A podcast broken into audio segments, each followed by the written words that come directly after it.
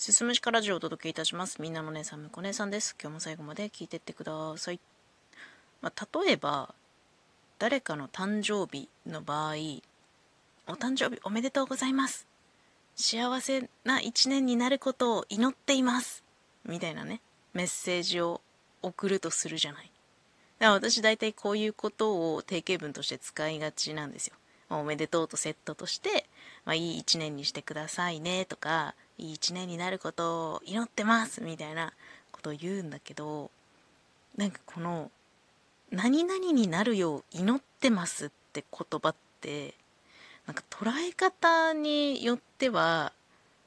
なんか、そう、そうならなさそうだから祈っとくわ、みたいな風に取られることってない。これ考えすぎ。逆にね、私が誰かからね、私が誕生日だとして誰かから、向こう姉さん誕生日おめでとう。向こう姉さんにとっていい一年になるように祈ってますよって言われた時には、あありがとうって思うんだけど、なんかこう自分が送る側、使う側になった時に、この言葉って、なんか変な風に取られないかなっていうことをすごく気にしてしまうんですよね。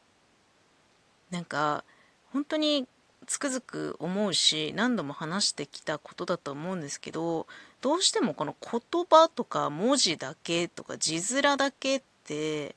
使い方を間違えるとその本当は誰かを励ましたり背中を押したり、ね、気持ちを伝えたりしたいものなのになんでか人を刺しちゃうというか人を嫌な気持ちにさせてしまう側面ってどうしてもあるなと思っていて。本当にこの言葉の使い方って難しいなとも思うんですけど受け取り方も難しいなと思っていてそのなんかコンディションってあるじゃん。その人それぞれの。その日その瞬間のなんか心の持ちようによって受け取った言葉がどうも違く聞こえてくるみたいな時ってどうしてもあってなんかこう本当にね難しいなと思う。音声配信もしてますし私は趣味で小説を書いたり文章を書くことをしているので、まあ、言葉を使う場面っていうのはすごく多いんですよ。だからこそ本当になんか適切に言葉を取り扱えてるんだろうかっていうのとプラスアルファ適切なタイミングで使えてるんだろうかっていうのもあるの。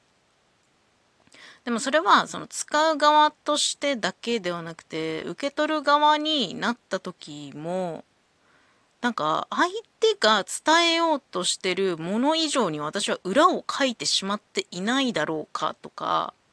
そういうことが気になっちゃう。どうしてもなんかね裏読みしがちだし余計なこと考えちゃいがちだから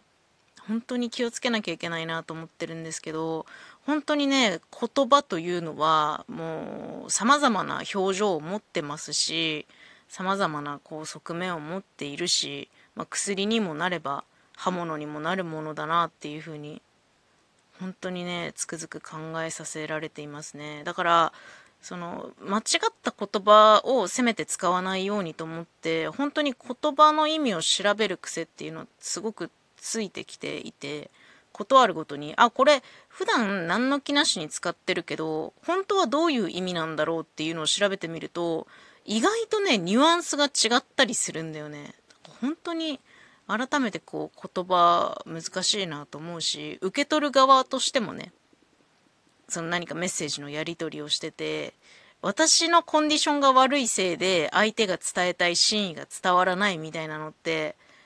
やっぱ相手に悪いからさだから常にやっぱ心をとと整えておかなきゃいけないわけではないんだけどなんか変な裏読みとかしない方がいいんだろうなって思ってる。本当に難しいですね。改めて考える言葉の難しさみたいなのがすごくあるなと思いました。最近のお気持ちです。最後まで聞いていただいてありがとうございます。また次回もよろしくお願いします。